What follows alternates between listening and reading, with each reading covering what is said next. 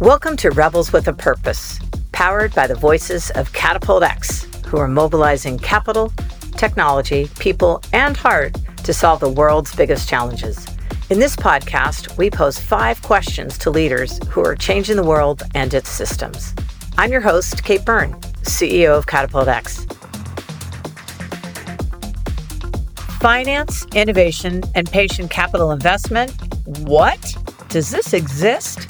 Well, Rebel with a Purpose, Ella Madej, co-founder of 50 Years VC, has taken her own experience as a successful female tech founder and put it to work so that others like her can get a jump start when they need it most.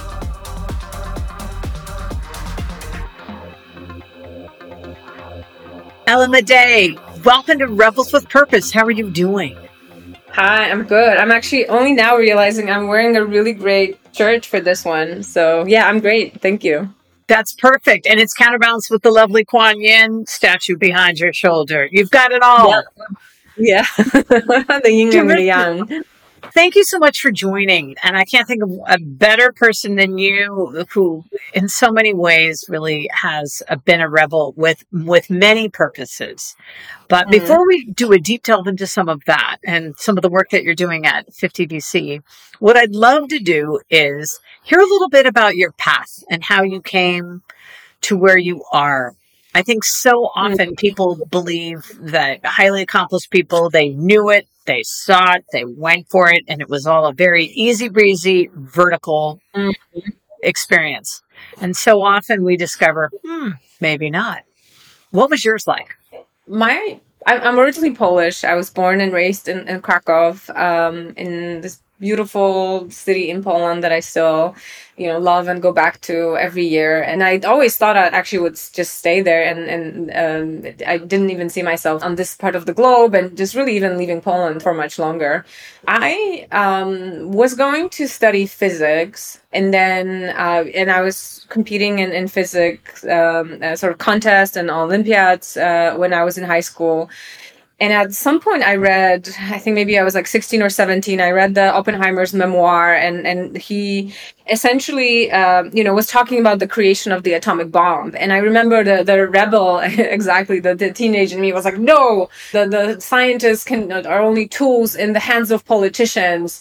And my aspiration was to be high energy physicist, particle physicist. Essentially, those people created like the biggest atrocity that the humanity has seen. And then I decided to switch my focus and last minute change to study political science because I thought, politics is the way to really have positive impact in the world. And I quickly realized I'm not cut to be in that world. And I think I was a little bored going to school, in college, because everything was a matter of opinion. Everything was a matter of debate. But the good thing that came out of it was that I helped my friends essentially start a company, a software company, that we started talking about, I think, when I was my first year of college. And then we incorporated it, and I became the CEO of that company when I was 21. And that grew to be the largest Ruby on Rails development firm in Europe for some time. And then we did iOS development and Android development. And essentially we're part of this very fertile ecosystem and a big growing market of just, everybody building apps and everybody building startups. And, that was the company was started in 2006, and it was just a perfect timing. We had so much fun doing it. We were working with companies from Europe and then the United States and running big events for software developers. And I just, loved everything about it, the creativity that was there and the sort of that positive view of the future. Like we can, if we can think it, we can build it. And we were building internal tools as well. And at some point we connected with our later co-founder in another company called Base, enterprise software company, as CRM. So we built our own product. And that company that did really well was acquired by Zendesk. So that was one of the big Polish startup success stories that we got acquired. And that was also a nice acquisition as well. I went through Y Combinator in the summer of 2012. And that's how I met Seth, my life partner and my partner at 50 Years and my co-founder. My Y Combinator company was not a success. Actually, this was the first time when I got a reality check that I'm not invincible. And I had a lot of shame, that I had to like work past associated with that, because it was like a pretty public failure. We were the first company from Eastern Europe to get into Y Combinator, and I was like, yes, we're going to do this, and I just essentially burnt out in the process. There were other considerations as well, which are a little bit more subtle, but long story short, it was a really hard landing for me, and I, you know, burnt out, and I then decided to sort of sell the original software business we started with, which gave me personal freedom to travel and to be able to like reconsider what I wanted to do in life. I ended up in New York. I actually studied contemporary dance for the summer, and just to sort of get out of my head and get back into my body. And that was amazing. And then I was sort of talking to all the companies in New York City to see where I could fit. I considered joining Trello and a few other enterprise software companies. And then at some point, it would be the first time in my adult life when I would be getting a job and not running my own company. And I think I see myself as a prototypical founder. I love working for myself. I love creating my own circumstance. So yeah, in the meantime, a Polish venture firm reached out to me, and they were backing European and still are backing European B2B SaaS companies. The fund name is Innovation Nest. And they asked me, hey, like, why don't you join us as a partner? You would live in the United States and be there if this is where you want to be. And you can help companies from Europe raise, you know, Series A's and Series B's from investors in the US. So I did that. And after a year, I realized that I really enjoyed working with founders. I've walked the walk myself. I've been through the highs and lows, and I have deep empathy to that experience. But I also realized that I'm not intellectually or creatively excited about, you know, marketing automation or ad management platforms and things that, you know, they're like business as usual, the sort of the way I see.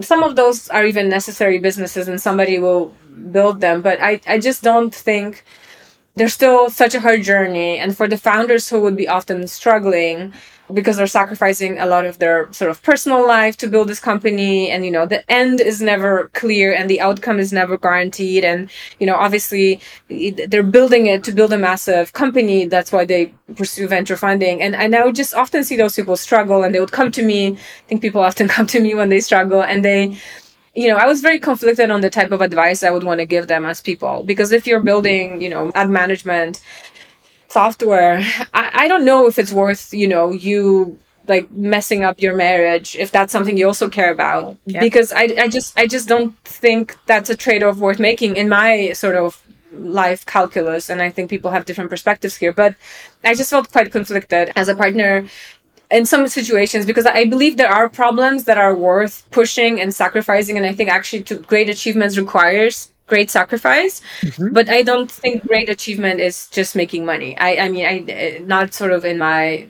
understanding of reality. So yeah, very quickly, Seth was always on this impact track in his life, and we started chatting about like, what if one day, you know, 10 years from now we start our own firm and we'll only back founders who are using technology to solve the biggest problems in the world and like the most ambitious problems, and they're also hard, but like we will know that like every day when those people are, when they come to us and they say like, I don't know if they have the energy to keep going, like help me, and we can tell them like, yes, we'll help you, but also like, remember this is so important, and remember why you started and you should be doing this. And this vision essentially that was supposed to happen 10 years from then, I think within 3 months we emptied our bank accounts and we started 50 years.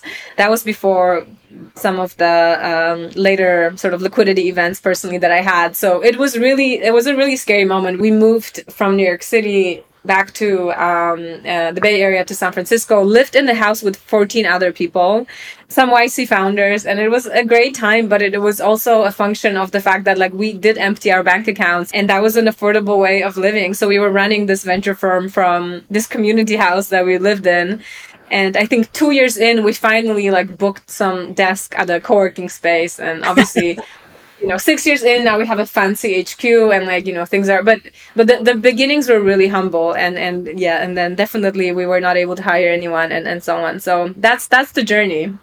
Well, it's a great one. I think one of the things that makes you such an effective VC and a funder is that empathy that you have, and that you have literally lived and not just lived, but experienced from start to finish all of it.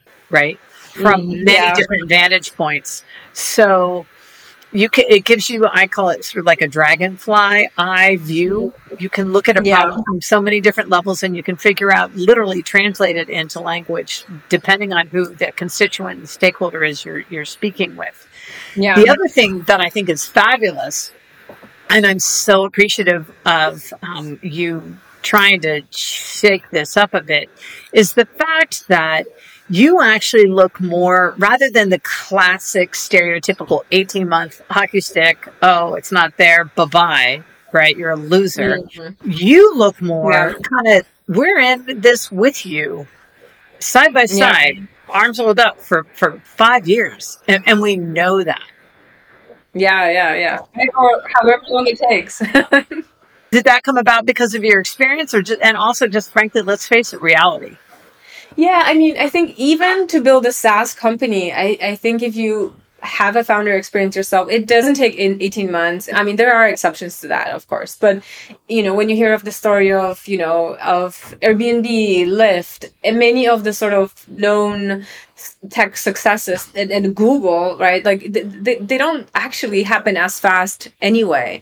And I think for us, it's slightly different when with the types of companies we back, which a lot of them are deep tech, a lot of them are just sort of, you know, founders who know, have scientifically validated something, and now they're moving on to the engineering problem of sort of scaling it to unit economics that makes sense and building a business of it. But it takes a little bit more patience because you don't see this like month over month MRR, you know, monthly recurring revenue growth. Mm-hmm. So it comes with a little bit more, like you need to understand the path for each of those companies. The way often they operate is there's like 0 to 1 is takes 5 years, and then, you know, 1 to becoming massively impactful and massively profitable essentially takes a year or two after that. But like you need to understand the fundamentals of how those businesses create value, like how those solutions scale.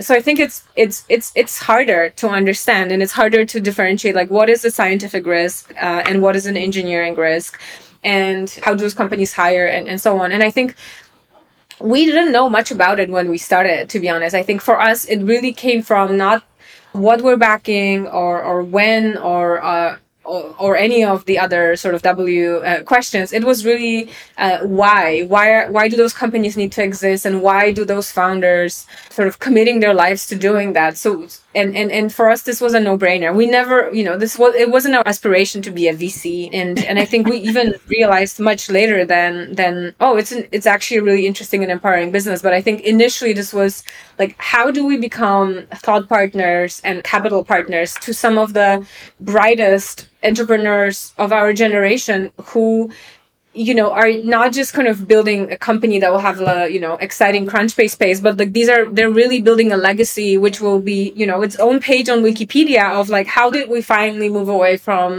using petrochemicals? You know, how did we finally, you know, figure out a profitable way of mining carbon from the atmosphere, which is, you know, the biggest untapped resource right now. Like, how do we make money from the carbon that's in the atmosphere that we really don't want to be in the atmosphere?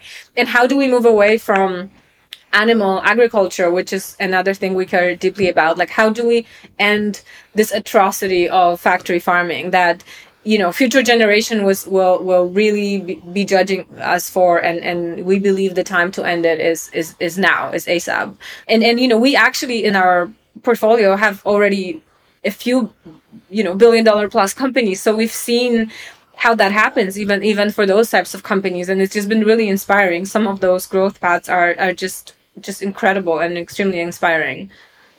So, when you look back over the last 5 years, have there been some surprises, or what have the biggest surprises been in your mind? Wow, I'm like surprised daily. I think the last 6 years, taking a step back in that time. You know, Trump won, and then Trump didn't win the re-election, and then we had Black Lives Matter, and then we had the pandemic, and then we had the, you know, increasing number of extreme weather events, including crazy fires turning the San Francisco sky red. Like everything along the environment, the sort of the pandemic, so like the global health event that we've never seen before, everything that you can imagine showing us that we cannot ignore some of the problems that are out there.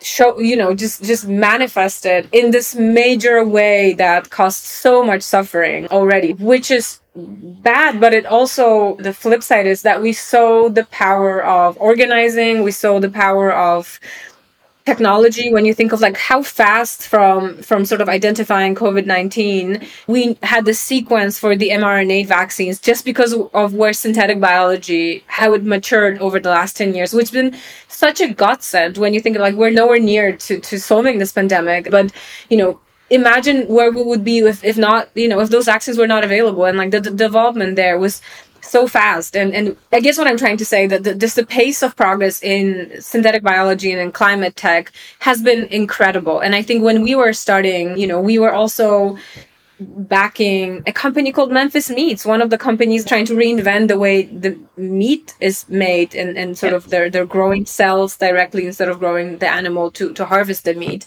And people thought we were crazy when we were backing them.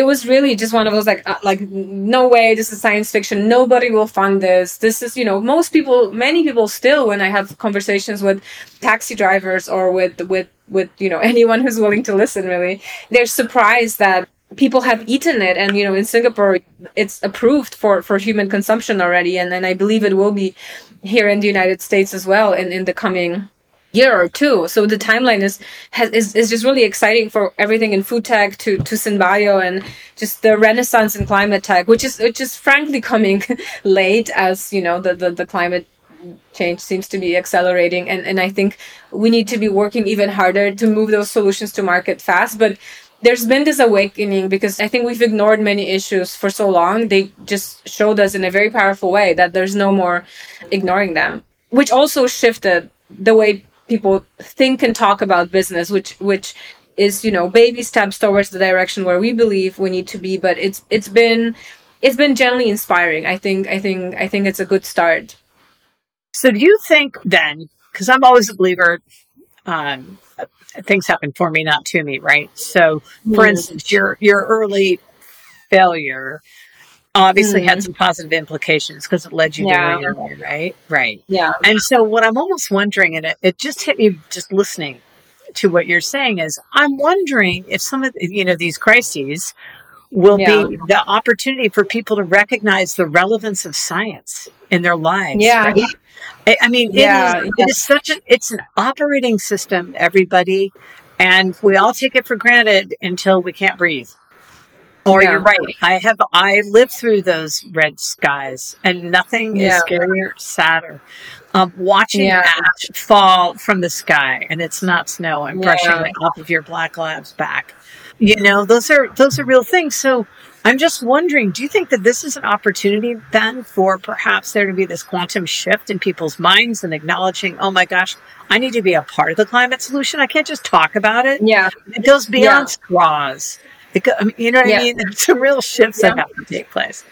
Yeah, I think people's, you know, seeing their own well-being affected both by the pandemic and by the climate events is unfortunately part of the way in which more people change their minds. I mean, we do see, which is probably a conversation for another podcast, there is a science denial movement, which is sort of seems to be existing in its own universe just because of, you know, how information bubbles operate. So I think this is also this big lesson for society that will exist. But I think I don't fully know how to quantify those two properly by percentages. But I think it has definitely strengthened the belief in science and in the need for solutions and in the need for accountability for the people who are, you know, willing to look at data and make, you know, sort of rational decisions. So there's definitely going to be more funding to future pandemic prevention. There's definitely going to be more funding to synthetic biology, I think, as like the way we were able to so quickly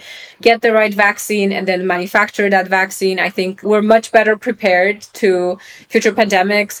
We, in March 16, realized that a bunch of our companies in the synbio space and in the general biology space, 17 of our companies ended up either completely pivoting to doing something COVID related, wow, or ended up extending their platforms to be a part of the solution. So one of our companies, Helix Nano, they actually are right now working on a broad mRNA vaccine, which is needed as we see that there's so many different variants. So that's just incredible to have backed a team who had this amazing platform that can be applied to this crisis that's in front of us, which was, eye-opening even for us that we were so close to people who can offer a solution. Another company, Opentrons, they had lab automation robots, but what ended up happening during COVID is they ended up spinning out their own labs for COVID testing, and now they're COVID testing in New York City, and they'll be making more announcements soon. So they essentially got massively accelerated by COVID, and also were able to provide a critical piece of the infrastructure that was so needed and still is needed, and it's going to be needed, unfortunately, for a while. For the types of companies 50 years back, this was an incredible validation of what they're doing, and most of them, I would say, they ended up accelerating vastly in the last 2 years, which it's a recollection of just the fact that solutions are needed. Right, which is fantastic. So do you think, is there something in your mind that is a reality today that won't be in 5 years?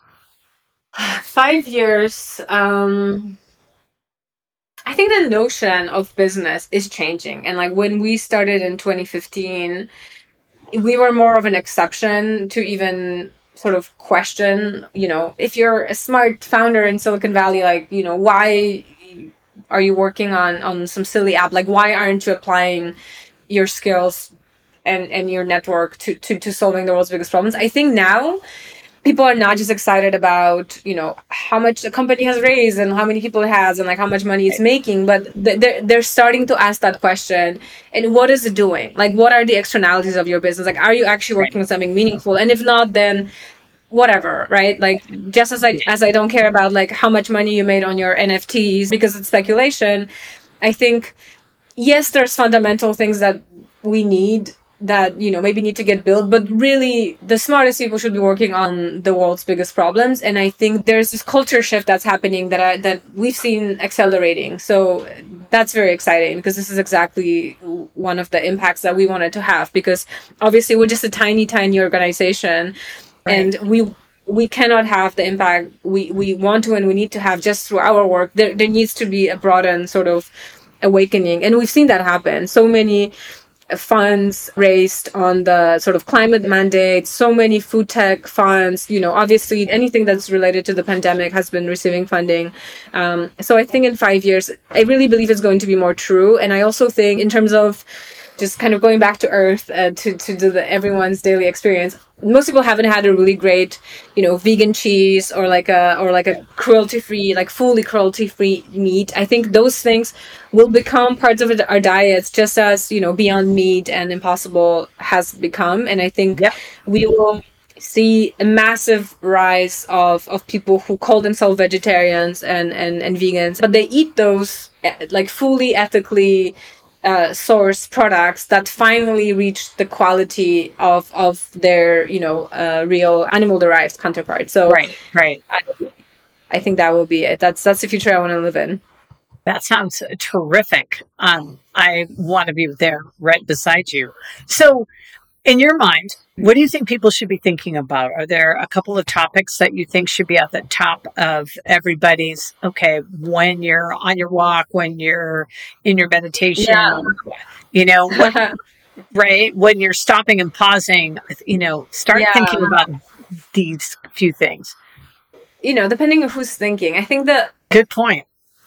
Everybody should be thinking about attention economy. This whole idea that our attention is a platform for someone else, and that, we know a bunch of ways in which our attention is monetized, like by platforms trying to keep us longer on site and serving as ads. And we are, essentially, our actions are in some function, a reaction of what we see. We can have better or worse filtering mechanisms, and some of us have stronger willpower, but generally speaking, I think people will start realizing like how much protecting your attention is important in the current media and social media and technology landscape we're in, this is still the future without very advanced brain-computer interfaces. And I think it will only become more true with brain-computer interfaces, which some of that can actually help us with controlling where our attention goes. But I think I'm trying to preach it to everyone that, like, what you think of is a function of sort of reactively what you see and your own volition. So I think people will start caring much more about that. Environmental consciousness with essentially trying to consume less and actually look deeper in where the products we're using are coming from. So I think we're just at the cusp of the technologies becoming available to, you know, actually have clean chemicals, actually understand the full life cycle analyses for some of the products we're using. So I think with just how bad the climate situation is, this is inevitable that, you know, we're going to be looking for more and more solutions there and just care more about where our products come from. And in terms of technologies, I mean, this is an extremely exciting time for, you know, carbon capture or anything that can replace petrochemicals. You know, we backed a company in this space that started as, you know, two guys in a lab a few years ago. And then it's just been incredible to see them grow. The company's called Solugen. They make clean chemicals enzymatically. They just recently announced, you know, over $350 million in the recent round of funding, valuing the company at, you know, 1.8 billion. So they are really scaling the way we can make chemicals from like plant sugars and enzymes. And it's a fantastic use of high fructose corn syrup as well, which I believe should not be used as much as a nutrient for humans. Because of its high glycemic index and all sorts of, you know, microbiotic problems that it causes. But it's a fantastic way to use this whole supply chain to make clean chemicals, so we don't have to use petroleum anymore. So I think more companies will be solved where finally, because of where synthetic biology is, because of the sort of bioinformatic tools we built there, because of the read and write capabilities in biology, we'll be able to actually build profitable businesses which can compete with commodity chemicals, you know, on volume and on cost alone, which is the only way to win it. So I think clean chemicals is an extremely exciting area. So is food tech, as I mentioned. Yeah, these are the two top of mind things that I've been thinking a lot about. Awesome. Fantastic. So if you were going to do a rebel yell and a rallying cry for people, a way for people to really take action, roll their sleeves up and do something, what would you urge them to do? That's a really great question. I really believe that we are the generation that is given this chance to actually accelerate, not blindly, but actually accelerate in the right direction finally, with like the level of consciousness that we have around climate issues and issues, you know, of race and issues of inequity. And I really believe tech entrepreneurship is one of the tools. I'm not saying it's a tool for everything. Clearly, you know, political organizing and social movements, and there's a bunch of things where people should just, you know, find their way of getting into it. Their issue should be solved with those means. But there's this incredible time in tech entrepreneurship where we've learned so much since the early 2000s. Like, we've learned so much. There's like second and third generation of successful founders. Like, we have the tools, not just to build software now, but tools to build hard tech. There's a lot of knowledge that has been accumulated on like how to be a successful founder, how to hire, how to, you know, all those tools that people can use so that their job as a founder is easier. And we can finally address the problems that relate to atoms, not just bits. Right? And food, housing, air, anything with climate, like these are problems of mostly atoms. So we need to be moving, you know, atoms, and these are, you know, an app will not solve those problems. So I believe people should obviously find their own, you know, why and find their own what. And I think people are most productive and more successful when really what they're trying to solve deeply resonates with their own experience and with their own story of transformation. And when they find that, they should really strongly consider either starting a company or joining a company in the field, because all those companies are hiring, and making yourself useful to really help us accelerate this massive shift that needs to happen before we can really, you know, take a rest and say that, you know, we really use the chance that we had as this generation of change. Well, Ella Madej, I have no doubt that you will be the leader behind such great change, especially in this financing system. And just thank you so much for supporting. And I would say having the courage to just have such resolve in those companies. And boy, may I say, lucky companies they are to have somebody with your grace, with your heart, with your guts, with your brain. And your spirit and complete, we've got this, we've got to have it, right? I go through like cycles of, I think life is a roller coaster, I'm sure, not just for entrepreneurs and investors, but for everyone. But I do think this can happen. I don't see technological reasons why it couldn't. I think when you think of like, you know, Elon Musk, like the clarity of like, we can fly to Mars, we just need to do, you know, those steps need to happen, and they can happen within, you know, a few generations for most of the problems. And obviously there's a different strategy for industrial agriculture and different strategy for climate tech, but I think it can happen. And there's so much actually good willpower, and there's so much talent and money trying to get into those areas. Like, I feel now is the time to execute, because the energy is there, the talent is there, the spotlight is there, and the money is there. I feel like this is the chance to like actually execute on it. So execution is now the big challenge. Exactly. Enough talk, now do. And I agree with you. It does really feel like all the different parts of the equation are kind of, and we just have to push a little bit and then stick with it and know that it's going to take a while, and we may have some false starts, but get back up and continue on. Yeah. Thank you so much for this conversation, for your time. Mainly, thank you for all the work that you're doing and all the support that you're giving.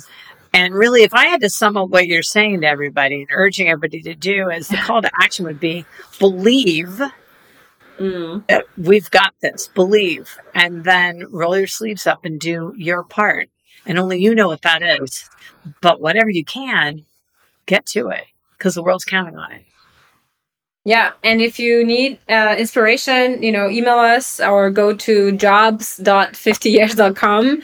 All the jobs from 64 of the public, 84 companies we've backed are listed there. Everyone is hiring, and also it can probably get you inspired about, you know, what else you could be doing if not joining them, starting a company. So make sure you don't miss the opportunity. Absolutely. Whatever's possible, go dive in there. That's amazing. All right. Well, listen, thank you so much. I look forward to our paths crossing again. Yeah, likewise. Thank you so much for the opportunity. This is Kate Byrne with Catapult X. Thanks for downloading our podcast, Rebels with a Purpose, available wherever you get your podcasts. Look out for our next conversation with Kat Berman, co-founder of C-Note, where we'll be discussing new investment vehicles. If you like what you hear in this series, join us in person at our upcoming FutureFest event. Yep, we're back in Oslo, Norway, May 18th through the 21st, 2022.